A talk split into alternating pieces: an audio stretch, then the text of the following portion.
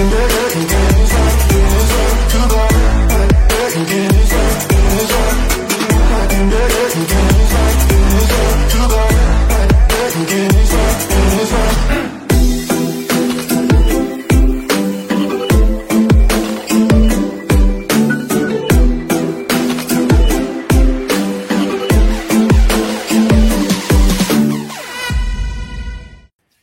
guys, and welcome back to another edition of the Leadership Download. My name is Travis Van Duzen. I'm back here with my friend Cameron Singh. Today we've got another special guest with us today, uh, Jeff Odem. Jeff Odem's a friend of mine that we've uh, known each other for a couple of years, and uh, he has a strong background in in the career field, especially in the recruiting and and uh, networking field. And we're going to talk about today a little bit about recruiting, a little bit about networking and positioning ourselves well um, in the in the workplace today. But uh, before we get started, Jeff, do you want to just kind of give us a little bit of background of kind of where you're coming from and uh, kind of what you've done with your career? Yeah, thanks. Uh, good to be with you guys. I really appreciate the opportunity. I, have had an incredibly great fortune of uh, a diverse background. Uh, you know, from accounting to uh, marketing, IT, business transformation, uh, uh, human resources, which and talent management, which is really a lot about what we're going to be talking tonight. And so, throughout all of that, in in my role as a, a leader or sometimes as a sole contributor, I've been involved with people and people processes. And I think that I I really believe that selection is one of the keys ultimately to success for organizations. Uh, and and uh, so I've been the past few years, I've done a lot of focus in my consulting work on that particular area. Uh, if I'm doing consulting for other reasons, I oftentimes still end up in discussions about uh, talent management, in particular, finding the right people. Very good. So let's kind of just jump right into that. You know, obviously it's a it's a topic that's probably been talked about more than anything in the in the recruiting field is it's trying to figure out how do we know how do we know we have the right person? You know before we uh, you know started recording we we were talking about how we we've hired people that we really thought would work out and turned out to be not so great choices. And then we've we've hired people maybe out of desperation or not you know taking a little bit more of a risk and hoping that it worked out. And then you know they did work out you know. So when, when you look at the recruiting process what are some of the things that you really look at that have to align uh, or kind of go together come together when you're going through that recruiting process? Yeah um, uh, first off i think i mainly want to say that i want to focus my attention on the hiring process uh, relative to a situation where there's no internal recruiters and there's no fee paid recruiters. It's kind of like it's all on us. Okay right? perfect. search recruit and then go through the selection, onboarding, and, the whole whole deal. So because I see that quite often, particularly in small and medium sized businesses, and even when we have functions that uh, do recruiting, we might end up having to do that. Or as well, sometimes we might use fee paid recruiters, sometimes not. So I want to kind of characterize the the comments this today about uh, in that sort of way, and then also a little bit of a warning. I, I won't, I cannot deal with the uh, uh, or address things that have to do with legal, regulatory, or geographic. Although I've, I've worked with folks, you know, particularly in Europe and and the U.S., uh, you know, that that gets a little bit uh, out of my out of my ballpark. So.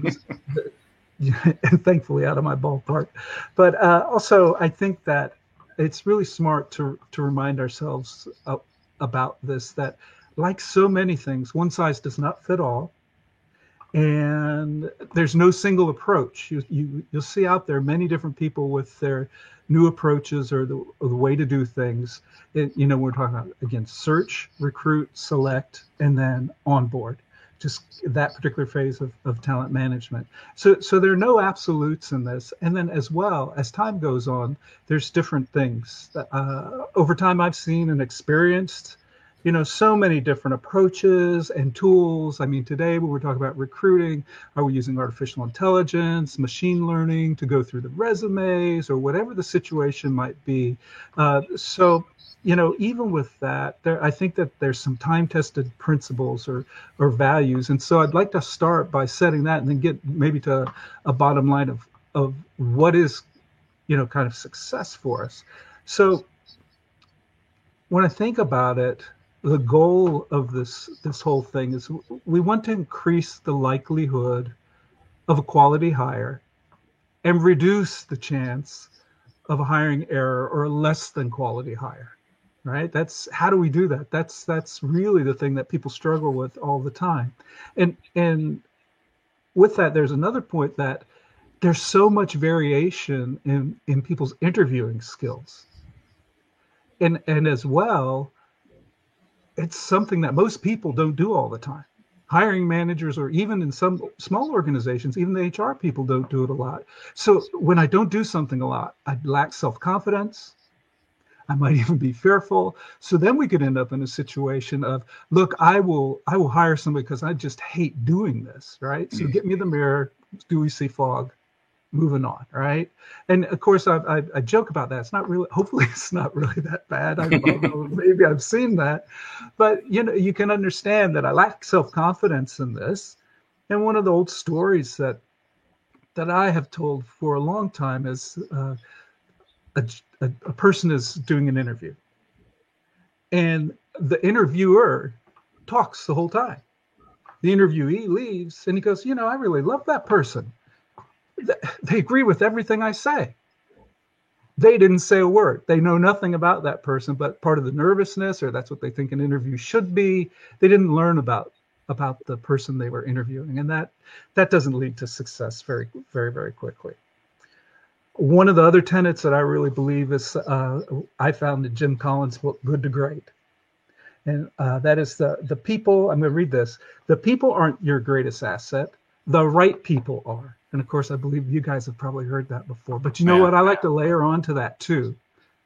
The right mix, meaning diversity of thought, diversity of background. So the right people, the right mix, the right place, the right time, doing the right things, achieving the right goals and outcomes. And why do I think about the right goals and outcomes has to do with, let's say, we have people in manufacturing. Uh, their goals are to produce the most efficient, highest yield product. And then we're all going to hope the sales has some place to put it.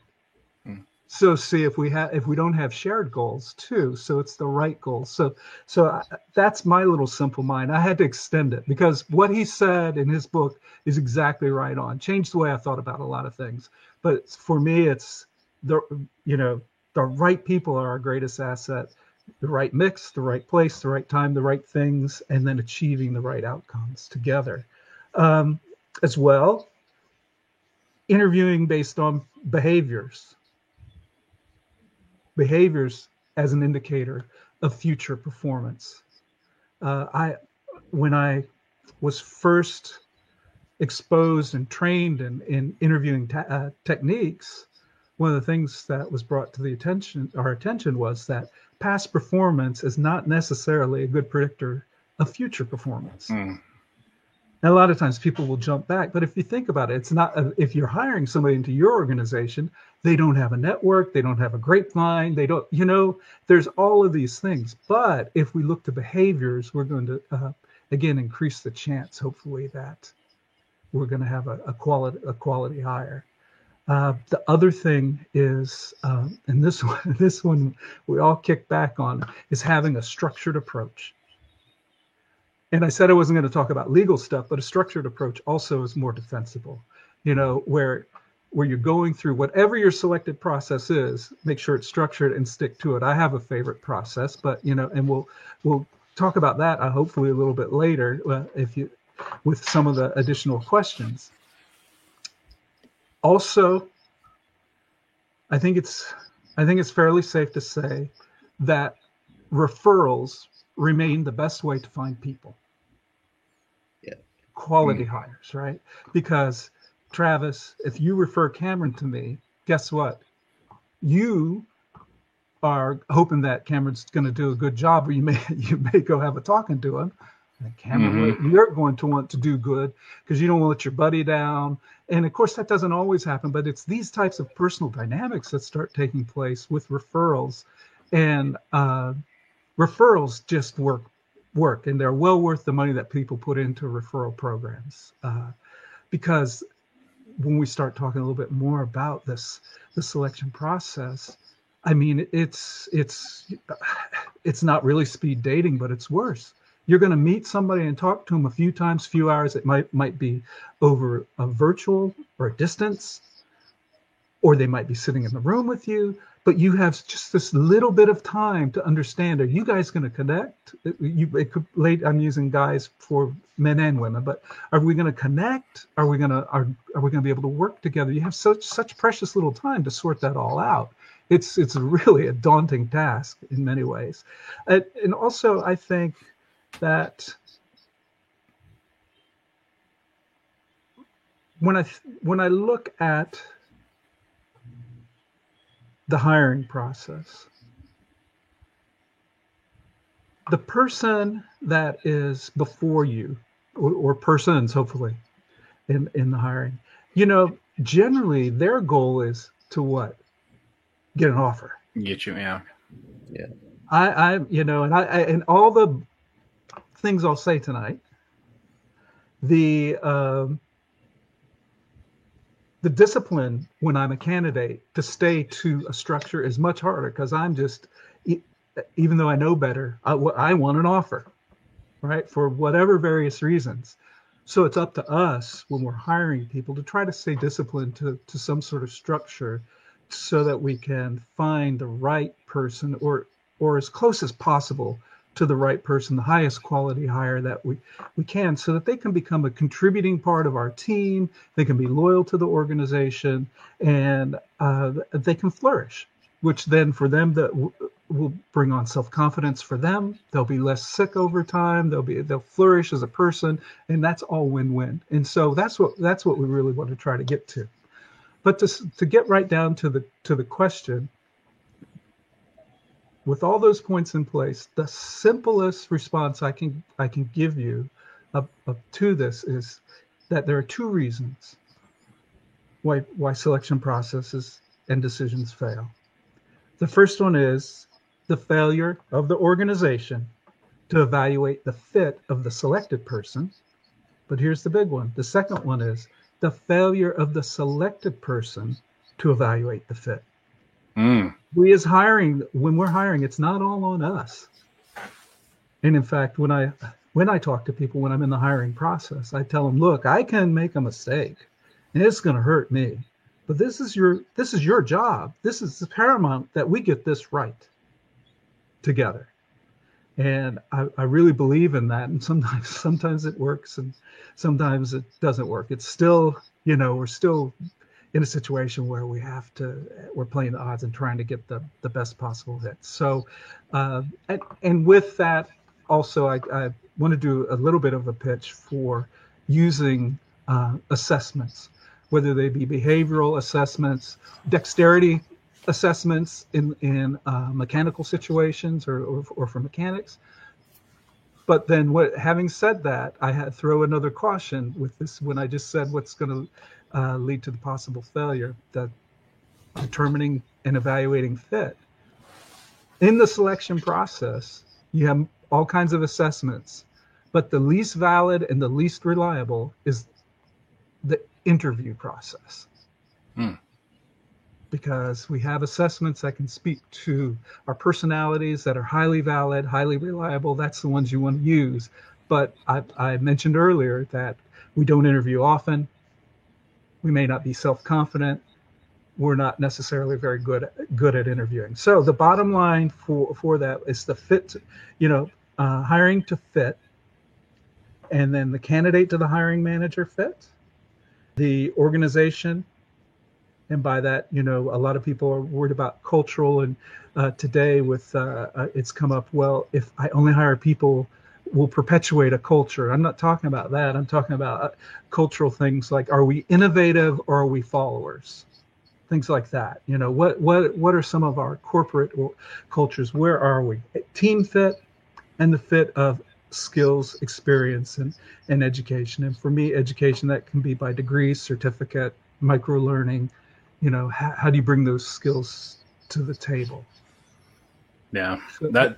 So it was mostly uh, uh, points of how to get there. But at the end of the day, I think what are we going to use as tools to find the fit yeah i think i think the the like you said that most important part there at the end is the is not not being willing to compromise from the centralized structure of the interview because um, I've seen this in my own you know my own life in my own industry. I've actually been on both sides of this where you know a, a candidate comes in for a, a position and let's let's just say you know the position is 60% travel.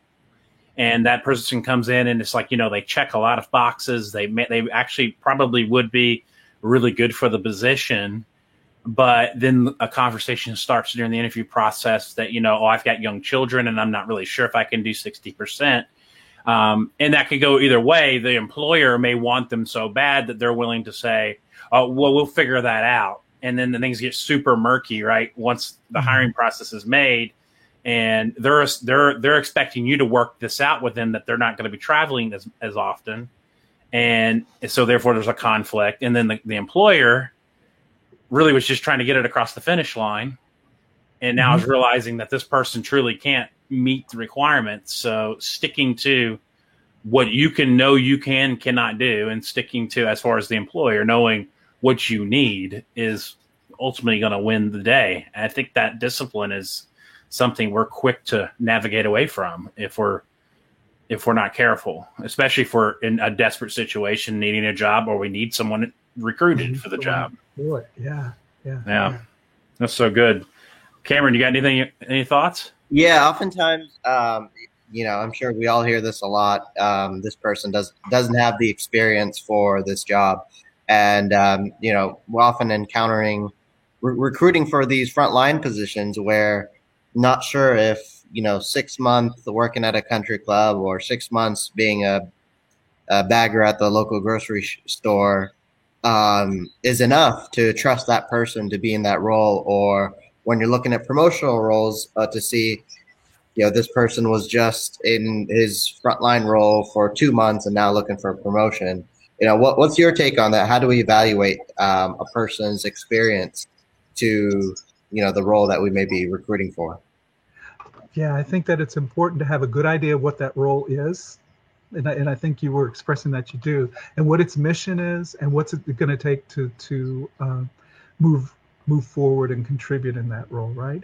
And then what are the the behaviors you want to see in those individuals that will will be successful? And and because you brought out uh, particularly i was uh, not so much in my last comments highlighting the uh, frontline people because frontline does create it, it is a little different process because mm-hmm. it's it's worthy to take a risk or at least my belief is on somebody who does not have direct experience but for sure has all the other characteristics that i believe are going to be able to move them them forward. And particularly in tight markets you, you have to do something eventually right? And uh, you know that that's a matter i don't know the keys to to unlocking that but but it for sure has to do with not thinking about their past experience it's, it's very it's a very good picture of what what i was trying to say with people that have lots of experience right it's a beautiful picture that you know wow they don't have a lot of experience, but I, I, think they really have this aptitude and, and, and the behaviors. But then you do also, uh, how do you develop them and give them greater greater opportunities should they end up being a, a star on site? Mm, yeah. True. Yeah. Yeah. That's great. I, I, imagine that's an incredible challenge in, in the industry you guys are working in. It is. It is definitely. Yeah. Yeah, because you're dealing with people who have little, if sometimes no work history at all to, to, to, feed from. So you're trying to decipher now, you know, is is the risk worth taking? And I think that's where going back to some some assessments of understanding does personality fit the job. You know, um, you know if the person is a you know uh, I I, I think about like the disc assessments because that's what I you know I I le- tend to lean towards. But you know if if a person is a you know, a, a high D and, and, and, kind of lacks patience, and you know they're going into a customer service position. Well, that might be you may see some conflict where you know certain other personalities lean w- better towards you know customer service environment or mm-hmm. you know but a high d personality may do well in like a self starter hey, this person's going to be doing a lot of work by themselves, and they're kind of high, high D personalities tend to be able to kind of motivate and move themselves without you know a lot of help. So um, those are there's a lot of tools out there that could be used um, to kind of move that process along. And and I think one of the things that uh, Jeff, me and you had talked about before was when it comes about those assessments is that a lot of companies use these assessments, but I've seen this, and you mentioned this that they use the assessment after the the offer letter's been signed and they've been working for a month, and then suddenly it's like, oh yeah, yeah, take this assessment for me, and, and it's it's like they're just using it as a check the box where we really should be using that assessment on the front end of the deal. Oh yeah, where we actually see data before yeah. we make a decision. You know, it also helped to characterize the questions I might use in an interview. I love to, all, you know, five, ten of the people have them take the assessment, and from the assessment, that doesn't mean that that I'm going to rely solely on the assessment. But when I see something, I have experience with the assessment. I'm then going to going to ask questions around that too. And funny enough, you guys mentioned that because, but I have a soft heart for people uh, in in first line roles coming in because the first job interview I ever went on was for a bagger in a grocery store, and I was told they were looking for somebody with more experience. And I thought, what?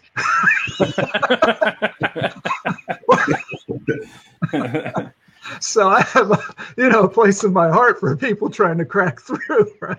I, I couldn't even get get a bagging job back then. yeah, I mean, um, sometimes it's. I know recently I've started doing this is asking the individuals, uh, you know, what do they value? What do they do outside of work? Because it's often their reasoning behind why they're getting the job. It's it could be helping out with their parents' rent. Um, could be helping out with you know their grandma's medical bills or something you know, showing what what they value the most and uh, shows their true character, and that's really what I've, mm-hmm. I've been trying to go off of. Is that going the right direction, or what do you think on that? Yeah, with the character, as long as they're, they're um, not not too probing in in terms of personal life, but then also I, I will say when when um, it's a jump off, it's adding to what you say. I also think that no matter what the questioning is, when I'm sitting down with you, determine that you're probably not going to get an offer from me, I stop the interviews because I have no right to ask you any more questions about your life at that point in time, right? Yeah. And so I just stop. And I, I, I joked with Travis one time, even as a candidate, I did that during a telephone interview. The person said, "No, I, I think I'm, I have not determined we're done yet." I said, "But I have." Because there was no way I was working in that situation, you know. So that that time I was disciplined to the process, uncharacteristically as as a candidate. Wow, that's good. So just kind of keeping on that same track, you know, as hiring managers, and you know, both me and Cameron, we have a responsibility of hiring and and, and trying to make those decisions. You know, what are some of the? I know you kind of walked us through that process, but what are some of the kind of direct tactics or tools that you have seen, or maybe some interview questions, kind of some kind of little, you know, some little nuggets there that you've seen that's helped you be able to get maybe truthful answers. Uh, and I'll kind of preface that really quick because, you know, I, I found that some people are just exceptionally well at doing interviews and they're they've almost became a professional at going through a recruiting process to getting a job and they know how to say the right things. They know how to check the right boxes. Um, how do we get past that to ensure that we're not being fooled and yeah, what we're getting? I got you. That and that of course is a little bit difficult, and that's kind of like the the the gold in all of this. So once we get past, we can't get referral, right? Because again, that's the best. Sorry to harp on that, but that that's the best uh, a, the structured interview process. So we could, I don't want to take a lot of time. So I'm going to go real quick through one that I've used successfully that that helps out right down to to some example questions. Okay, and and the first bit of the process is if in fact we are then uh, led to needing to to post a job externally into into the formal system, then I suggest putting that uh, together a a job that talks a lot about how great the organization is, talks about the organization, and only lightly will talk about the role itself. And by that, I mean it talks about the mission of the role or what the overarching, and then what you must have as far as skills or experience, and then what we would prefer that you have.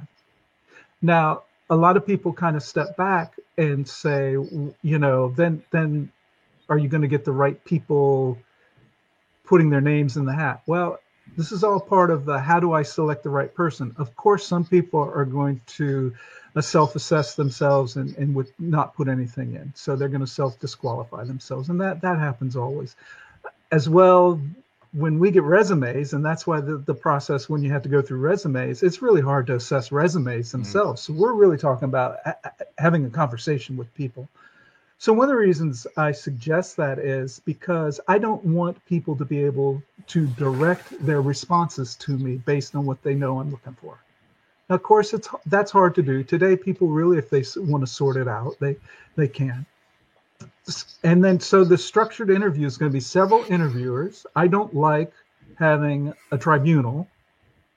Uh, some people do like that because, and the reason why is I want you to come in and talk to. Well, first off, I should mention that my uh, personal preference, and I've, this I've done for people, is the first interview is a telephone interview. I'm not talking about video. I've done lots of video uh, for for a long time and in person why do I like the phone first? Because I don't see you. I want to be as you cannot equal everything out, even on the phone. But I want to I want to hear responses to the questions and not be thinking about how you were dressed or or how you walked in the room. So I love that for a short 30 minute screening interview.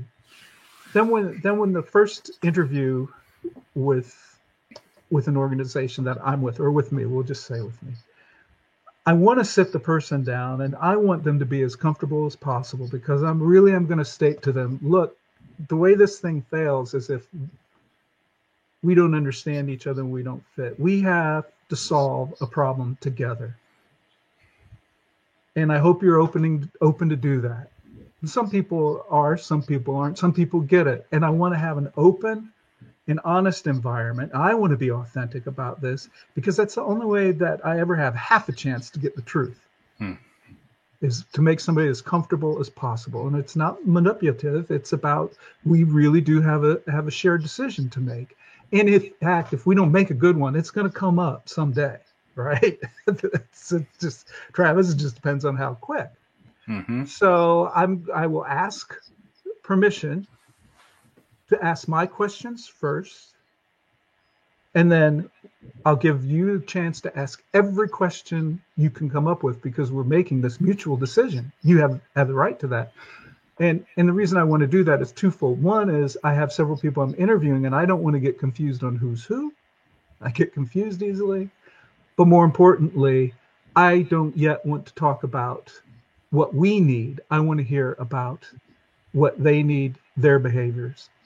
And, and so from there, talking about specifically the questions, I want to ask open ended, behavioral based, or situational questions. And I know there's some debate about whether behavioral questions work, yes or no anymore. I, I, I still think they, they uh, do. And let me, I, I had uh, a, a, couple quick examples for, uh, for that. Um, two things here. I want to see about past behaviors leading to predicted outcomes in the future. That's one bit. But also, when I ask questions about certain aspects, I don't want to ask directly because, uh, Travis, if I ask you, are you a good guy? What's your response?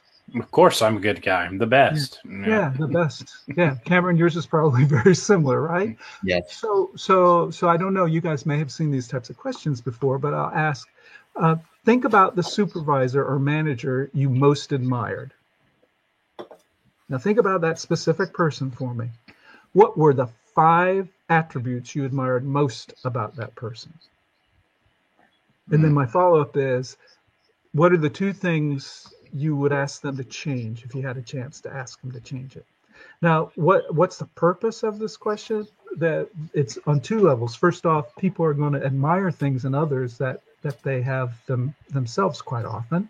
Mm-hmm. And as well, they're just describing to you a good manager, and if you're the hiring manager, how well do you align with those things they want to see? And particularly with if, and oftentimes it can be difficult to get somebody to talk about uh, uh, changes they would have liked to see. But when you do, if it's something that you do, you you know there's a problem coming up, right? Yeah, I just I wish they wouldn't wear button-down shirts. You know, okay. so that type of thing. So so by I'm putting it on another person, and what they're doing is they're really describing a lot of themselves to me. You guys have any comments on that on that question? I have a couple more I was going to share with you. No, I think I think that's good because it's it's it's allowing them to self disclose without being so direct into mm-hmm. you know tell me mm-hmm. about yourself you know mm-hmm. that whole mm-hmm. that whole question is you're you're you're getting what they liked mm-hmm. and you're getting what they don't like mm-hmm. and then you can very quickly start putting the pieces together if there's any major like red flags of something that they they liked that was that you're not going to be to meet that need mm-hmm. or something that they disliked that's going to be something part of their everyday their everyday yeah. work life yeah. yeah. then you, you can very quickly decipher you know here's why i think this might probably won't work out for you right so i love that and very and if i ask you directly you, you know the canned response number nine can come out which by the way along with these questions and along with the difficulty when i don't do it a lot it's what do i do with the answers Mm-hmm. And you should be asking why, because you got to get, you want to get past that surface first response, the canned one that I that I was thinking about for that question on the drive over, or whatever it might be. How, how, I need to go I need to go some levels down to really get to to where the person lives at. Okay. Um, a situational question, and and I'm not a big one for hy- hypotheticals, although they, they they do work. But I love to say to ask a question about. Tell me about your favorite project. Give me the problem you were trying to address, the solution you were implementing, the challenges you encountered, and describe your role in the project. Okay, so I'll probably let them describe that to me. Then I'll go back and ask them to describe some part of it in detail. Now, why do I want it in detail? If I can explain something to you in detail, I likely have done it or know how to do it. Right? If I can't explain in detail and I keep it up here and moving around. Now, that doesn't mean they're a bad person, but that maybe means that they're not the one that you want to do something that you're wanting the detail, them to be able to execute with detail. Oh, one of my favorite ones for project managements, I ask them is, do they like to have dinner parties and do they cook? because the reality is putting together a dinner party and cooking on time is a project management they may not have charts and, and it may not it may not be uh, using a sprint with a, you know agile behavior now but if you know how to get mm. a dinner party on the table hot uh, odds are you you've got some inclination towards project management yeah and now uh, with the situational questions you mentioned uh, i've experienced many times, and I've done this before too, is where you get asked a situational question or you ask it, and uh, you go into this long-winded story that has no sense of direction. They just go into story into great detail, and they're not specific to the point to get at what you're trying to ask. And so now, for those watching, what advice do you have for um, on how to respond to those different situational questions that you get? how, how to respond to them if you're being interviewed? Yeah. Yeah. Oh, yeah. Well, being concise and understanding that you're providing information. So I like to I like to keep it in. You know, problem resolution. What was my role? Problem resolution. What was my role? And then outcomes is, is really great too. If I can say, mm-hmm. oh yeah, by the way, it saved or it did this. But you know that the old adage of problem resolution, my role. What what was it worth? and keep it as concise as possible around that when when I'm being interviewed. And I, and I, like to steer people back to that a little bit too when I'm interviewing them. Again, realizing that as much as I want them to be comfortable, they might be really nervous and just just talking a bit. Mm-hmm. Yeah, that's a great question, Cameron, because because that's the case quite a lot, right? Yeah. Let me ask you a question, Jeff. Uh, so when you're talking, you're going through this interview process. You know, we we've mentioned a few times that you know some people are better uh, interviewers than others.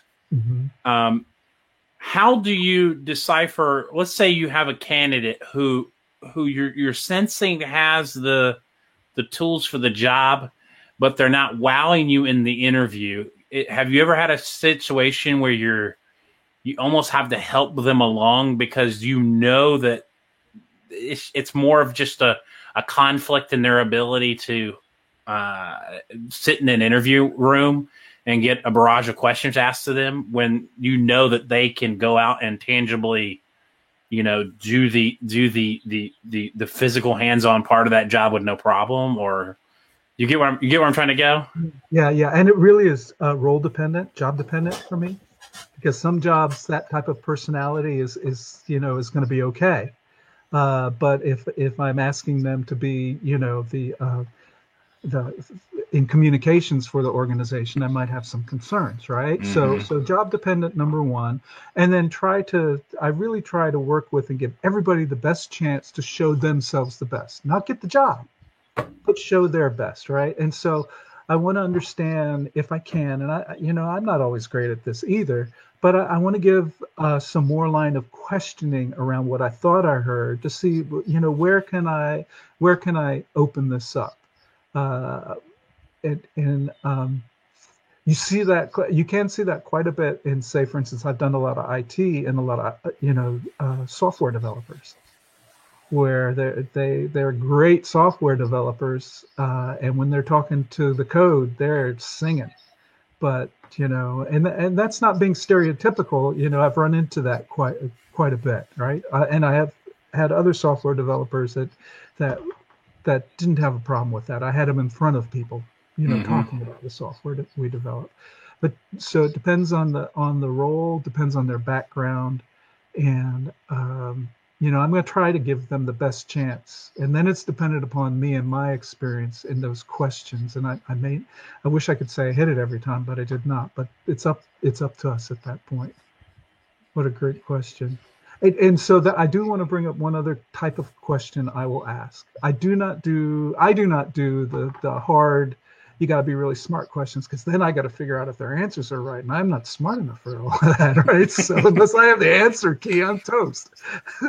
but the but I do have other types of questions to try to loosen people up that I intersperse or lead out with, and um, one question example there would be if it, and and all these do have a purpose. So uh, uh, if we were to go out to your car right now what will we find in your trunk or if it's a CRV in the back? Mm. I still have a guy that I hired, I, I don't know, probably 12, 15 years ago. Reminds me, I ask him that question all the time. And so, what what am I looking for there? Again, it, it, depending upon the role. If I need somebody organized, I hope the trunk is pretty organized. But I, if I let's say I uh, because I have done this before too, business continuity planner. I, I, hope that there's something that indicates that they're prepared to be in the Chicago area. They're prepared to be in the snow, stuck in traffic or something. So, so what's there? You may not get the first thing out of this, but it does create a memorable moment in the interview, and hopefully loosens people up a little bit too, right? So I always have a handful of questions like like that that I like to intersperse in the interview. They have yeah. purpose, and if they answer, and if the answer is meaningful, but I do, they're not you know, cut questions by any means. Hmm. That's interesting. I guess I guess my one follow up question would be, you know, uh, it's funny you mentioned kind of the tribunal interviews. Mm-hmm. Um, you know, one of the things that uh, I don't know if Cameron you went through the same experience because we came from the same sis- sister company or mother companies in our early years, and uh, one of the things they love to do is is when you were getting promoted to you know a senior manager is you would be interviewed by at least a half a dozen people, mm-hmm. and um, and, and, and those those interviews were like night and day. Like you had people calling and preparing you. Oh, you're getting ready to go talk to this guy, and he's going to be you know really hard nosed, and he's just going to throw a ton of things at you. And I realize a lot of that comes from you know if you're going from entry level to suddenly you're you're you're applying for a uh, you know a general manager job or a director job in a company, the expectation is you already have a, a very high level uh, of, of purview of what's going on around you. So you should be mm-hmm. able to have a little bit more of a question. But the style of interviewing is there any ever is there ever a time where it would really be necessary to try to make the person uncomfortable during an interview? Oh, sure, dependent upon the role. So then, you know, have the group of people because I like multiple interviews, which is one on one each time. And then also I leapfrog if if the three of us were doing an interview with somebody, when I got done and they went to talk to Travis, Cameron, I would tell you, I just couldn't get them to talk to me about this. And this is important for the job. Can you can you probe that a little bit more for us? Okay, so that we can find out. Again, back to the question you mentioned, Travis. If somebody can't really uh, bring out something we need, maybe it was me that didn't do good. But for sure, I'm not. I do not favor uh, necessarily the the panel or tribunals for a lot of jobs. But if it's a job that you're going to have to show and it's not known because it's not a, internal that that you can withstand some pressure or something like that, then that's the place for it. But just the fallback, well, we you know we're going to knock this interview out in two hours because we're all going to sit together in a room and we don't have to do it you know in a linear fashion that that i don't that i don't favor because i've made the person too uncomfortable i want them comfortable to talk about themselves there it's just not comfortable enough for them to, to reveal to you know five six people uh, what's truly the true person so to speak. Yeah or at least that's that's you know that's kind of what i found. Yeah that's good. That's good. So i guess we're so moving on and kind of wanting to switch gears here for the second part here is you know we we we all are always wondering as we pursue growth in our own careers and and everything. You know, what are what are you seeing from the the side of the person that maybe is seeking that promotion or seeking that job opportunity? And I really we kind of want to preface it with two questions. You know, what do we need to be doing, mm-hmm. and, and kind of what what should we stop doing when it comes to us being the candidate? Yeah, when we're the candidate, I can I can think think of a, a number of things, but the first one for the best results for us is find your purpose and passion. Uh, obviously, that's easy to say, hard to do sometimes. If you're out of a job or you have a boss that's making you nuts, or any of the other reasons that you might be leaving, or you, you, you need more money, there's there's all those things there. But you're going to find the most self satisfaction, and you're going to really flower, be self confident when you you're around the zone of what what your real passions and purposes are um, and and the more closely you can relate to that it's it's going to be better and then to, to help you find that uh, I, I've often counseled people to go, the U.S. Department of Labor has uh, ONET, uh, and it's it's expressed in a website that has to do with employers and people seeking jobs. But on on ONET there is an interest profiler, and it's built on the John Holland codes of, of uh, typology. And that is excellent to, to find out what your general interests are. And, and many universities use it too. Once you're of the six, it, it shows what your primaries are. Then it will have the types of jobs that you that your interests show. Okay, and I think that's a very powerful place to to go to think about what's what's your interest, what's your purpose, as well as you know look, ask yourself what do you find find yourself doing from time to time or most often, and then ask other people mm. about you to find what. So if you can, you the closer you can get to that, the better. Uh, after that, network, network, network, and network more, because we mentioned referrals the best way and to find people is the best way. Uh, you know, I, I know that people are very dependent upon what, what we call formal process, which today could be job boards or job postings on on uh, company sites or any of a number of things. But getting to know people and being in front of people, whether that is virtually, digitally, you know, or in in, in person, physical on premise in person, that's the way to go. And then also with that, you know, be active in trade associations. And when I say active, particularly if you think you want to be a leader, then sign up and volunteer to be a leader. And then don't just sit there. Be a leader. Do stuff right? And become known as a doer within these associations or even a not-for-profit that that uh, you can go to that that uh, has has some good mission that you can get behind so getting in front of people networking who you know uh, i think i already probably said you know you you um, you can't get water out of a pump until you've primed it the old fashioned pumps that you know. Mm-hmm. you have to prime it first. So you can't go from 0 to 60 i need a job tomorrow. Where do i go? I already need to know cameron and travis you know and and and, and your help and and one last thing along those same lines uh, particularly there there's a, a method that I was in outplacement one time. You know, I had I was invited to to leave a job after we sold the company, and we had outplacement. One of the things they talked about was techniques to reach out to thought leaders or um, business leaders in your community and just ask for a little bit of time. If you can get just a small call, to ask them what is it they do, what are they seeing, and try to open up a relationship with them that way, right? Uh, and and lastly, on that too, there's uh, biz journals uh, around the country. If you get those and you see that somebody's been promoted, you drop them a line. I'm not talking about an email. I'm talking about if you write something down and put it in the post, somebody's going to remember it because we don't get those anymore.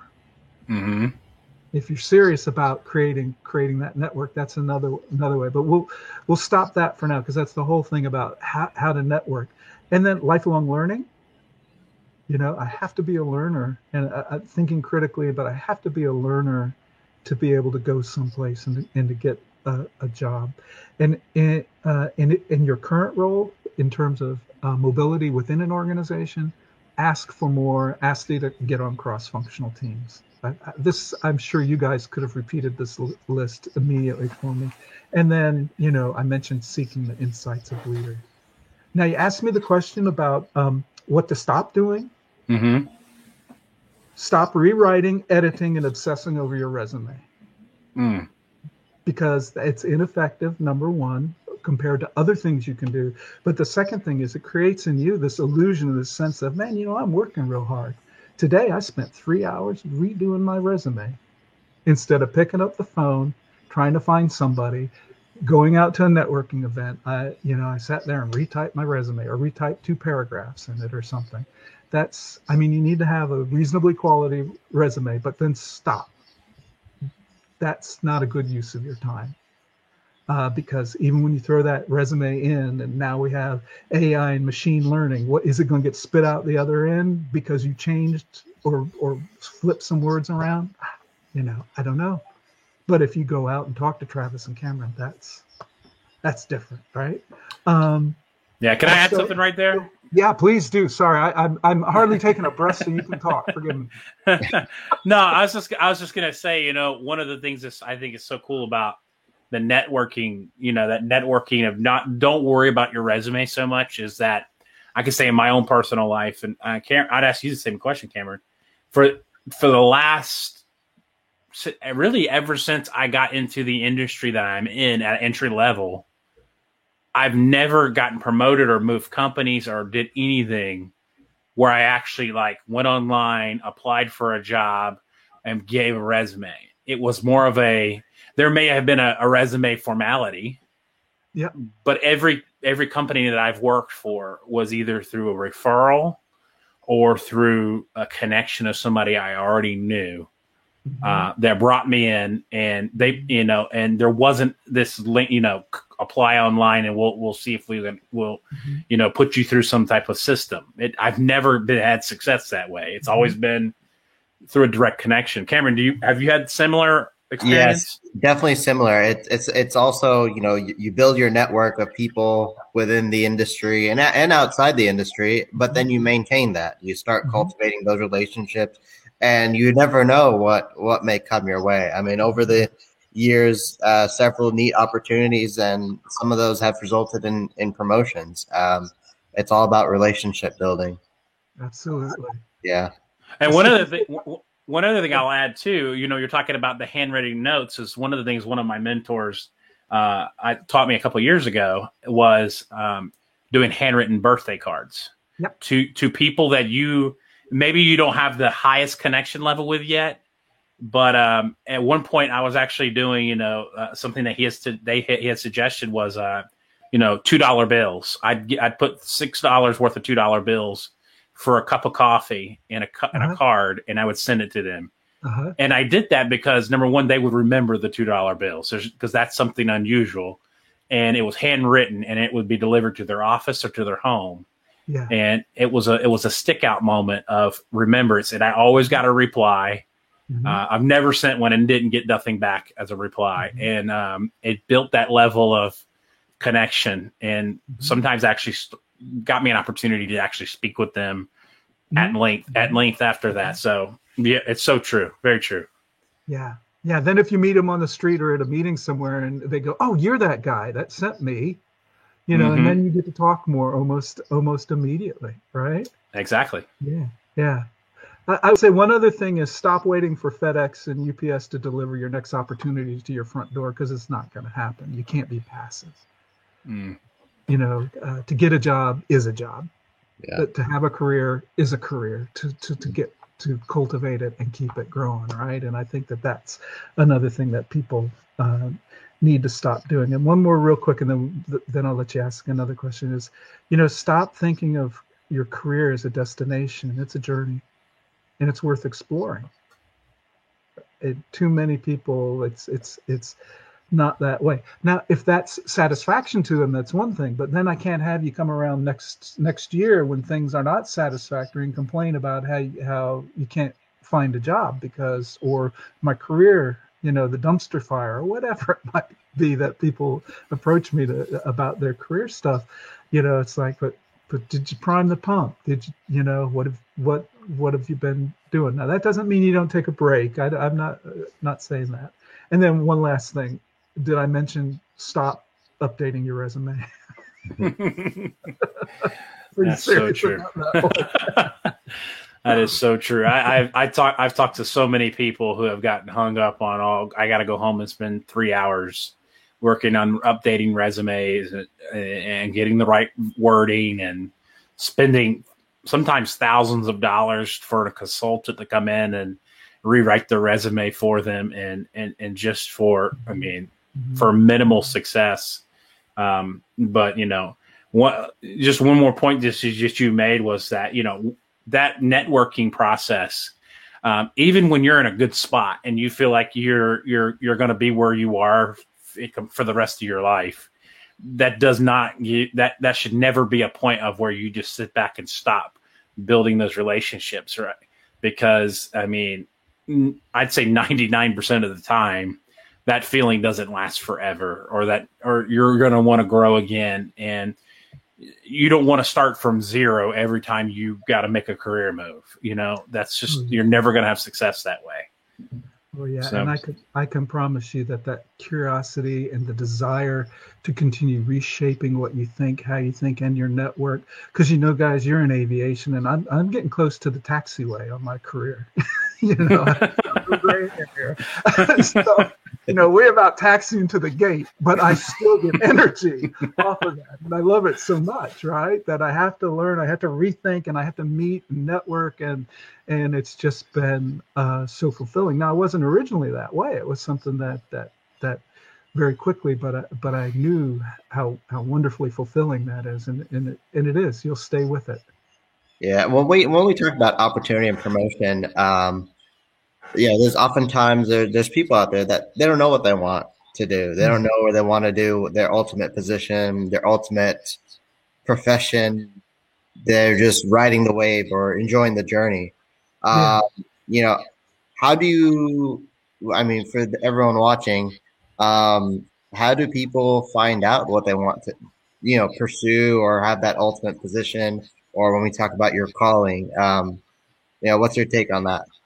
Yeah, I mean, find out what your interests are. Ask people, and I don't know what the statistics are today because they're they're changing because of the demographics. But it used to be you you were likely to change careers like maybe six times because you started out with you know what your what someone in your family studied or dead or mm. or you know your neighbor you you and you and the young the, their children played and then uh, the the father was this and the mother was that and oh well you know and somehow you just fell into something yeah. and then you you found out that that didn't work for you and and you know it's self exploration and as well uh, you you really have to with intention i believe you have to with intention look at yourself figure figure it out and um, sometimes you can make make a living with it too other times may, maybe you enjoy something else I, I have no problem and people have worked for me over the years that you know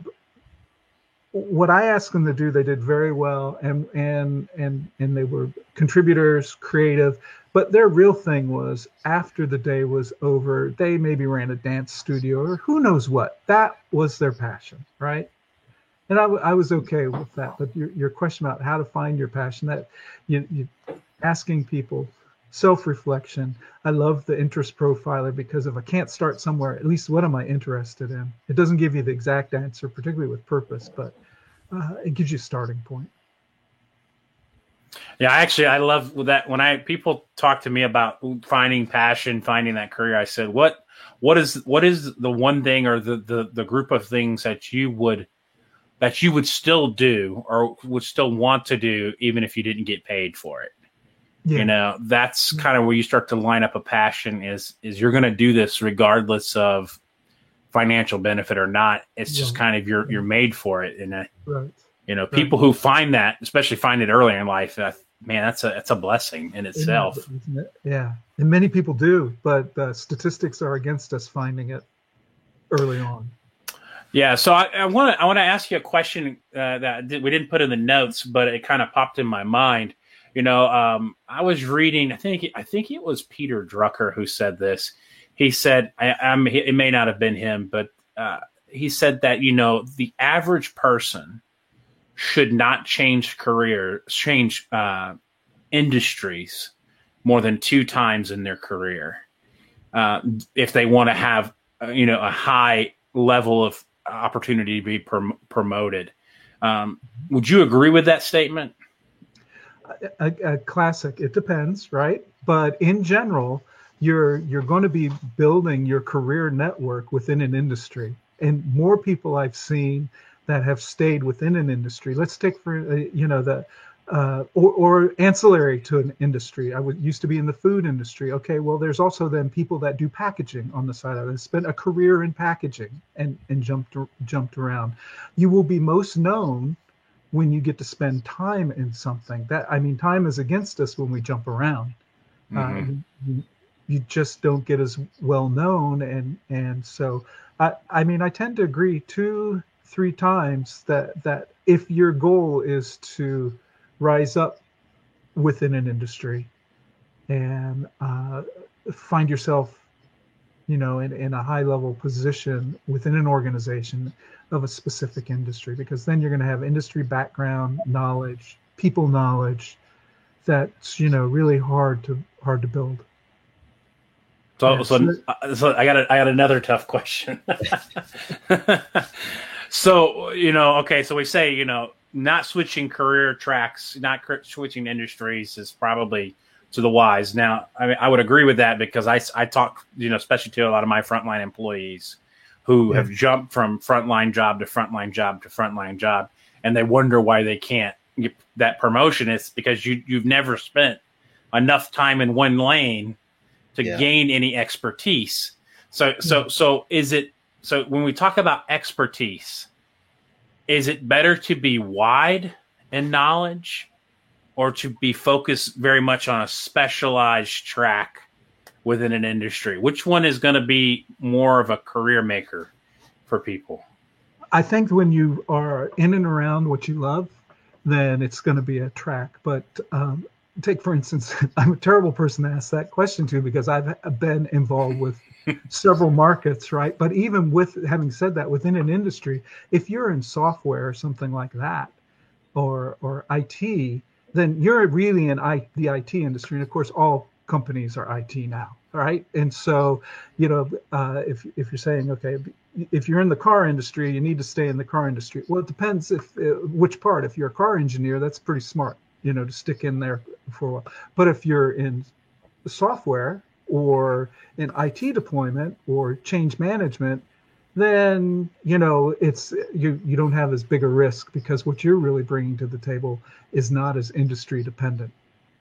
I, I hope that made sense, right? Yeah, yeah, yeah. it does. Absolutely. Yeah. Well, we kind of Oh, Cameron, do you have anything you want to add?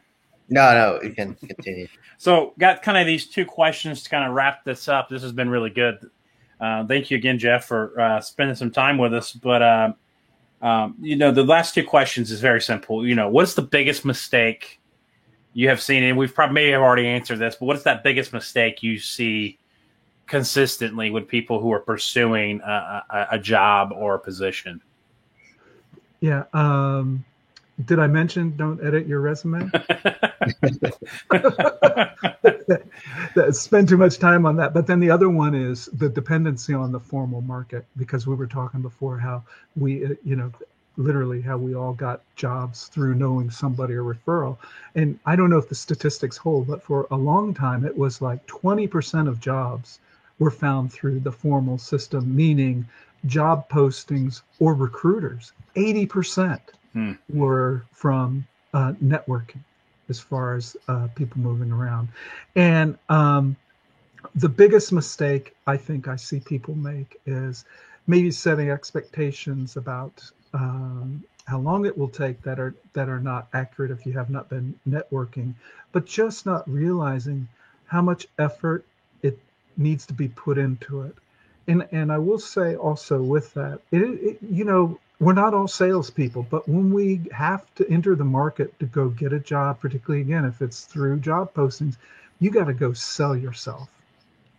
And a lot of people are, don't feel comfortable doing that and don't feel good about doing that. And, and so that makes it difficult for them too. And the biggest mistakes I see them make is to forget that you've, you've got to get in there and work hard to, to find that next job generally, right? There are some people that just, st- uh, you know, show up and, and it and it's a done deal. But you know, generally, to to find that job and succeed and feel good about yourself long term. Yeah, but even those people who can walk in and get a job quickly now, they had some front end work at some point in their career to get yeah, to that. Yeah. yeah. yeah. So. So just because you you see somebody now has that easy success, they probably paid the price once upon a time to to be able to have that ability to be highly recruitable. Mm-hmm. Um, so, and, and, the attitude of if I see something I, I think I want and sh- and it's okay to have, I need to figure out how to how to get it, not yeah. just hope somebody shows up and drops it on my doorstep, right? Yeah, yeah. I've, uh, I've read in the book people do that, so I don't know. No, that's no. It's it. I think we we live that way with a lot of different things. And then the final question, going back to the recruiting side, what would you say is the biggest mistake you see recruiters and hiring managers make? Yeah, I think that's it's a, it's a mirror situation. I think that hiring managers, again, professional recruiters, whether they're internal or for fee, they they're busy every day but w- when I am kind of a you know part-time recruiter to fill my own needs, forgetting that I have to work a lot in advance and I have to be visible. I have to be in associations. It's who do I meet that I then would want to want to recruit. And and you know I can say I have done that. I've been in parts of, of organizations, volunteer organizations, found somebody, recruited them, and you know uh, either they came and moved or they worked at a distance but it was because I got to know them and I got to trust them. I got to see them in action, and that that worked out good. And also, um, not being not being sufficiently realistic or maybe sufficiently self-aware about the true nature of the organization or culture that they live in. Mm. Okay, and I think that sometimes that's a huge mistake because even then, when somebody goes out and hires what they perceive would be the perfect candidate, perfect fit, and then the poor candidate gets there and and the organization is not what I thought it was. So I have to be very self-aware as a hiring manager too. And lastly, um, not giving enough room and listening to candidates when they're there and asking why, really listening to them, reflectively, you know, communicating back what I think I just heard you say, and all of those techniques, because I'm looking to hire you. And then uh, last about that is never forget that at some point in time you need to market yourself and the job because there you want them to to positively respond to an offer. And if you have not presented them with something that's worth accepting, then you know you can't do that at the last mile too. when you've asked them to take this assessment, you go, "Oh yeah, by the way, we're really good people." That that you can't do those two things at the end. It's just it's not smart.